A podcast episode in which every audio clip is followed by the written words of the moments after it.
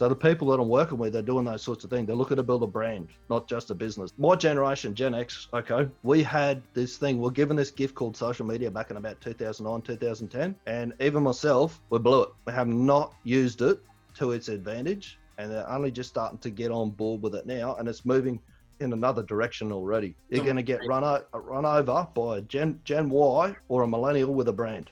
Make it very clear for everyone right now. So I want everyone to pay attention to even write this down of what I consider a brand to be. And it's not a fucking logo or all the other bullshit that everyone talks about. All right.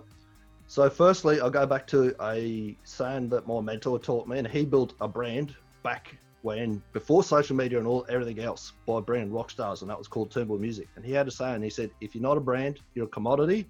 And if you're a commodity, price is your only master. So that's the first problem that the bricks and mortar businesses have got. They're just commodities. They can go and get what they're offering anywhere.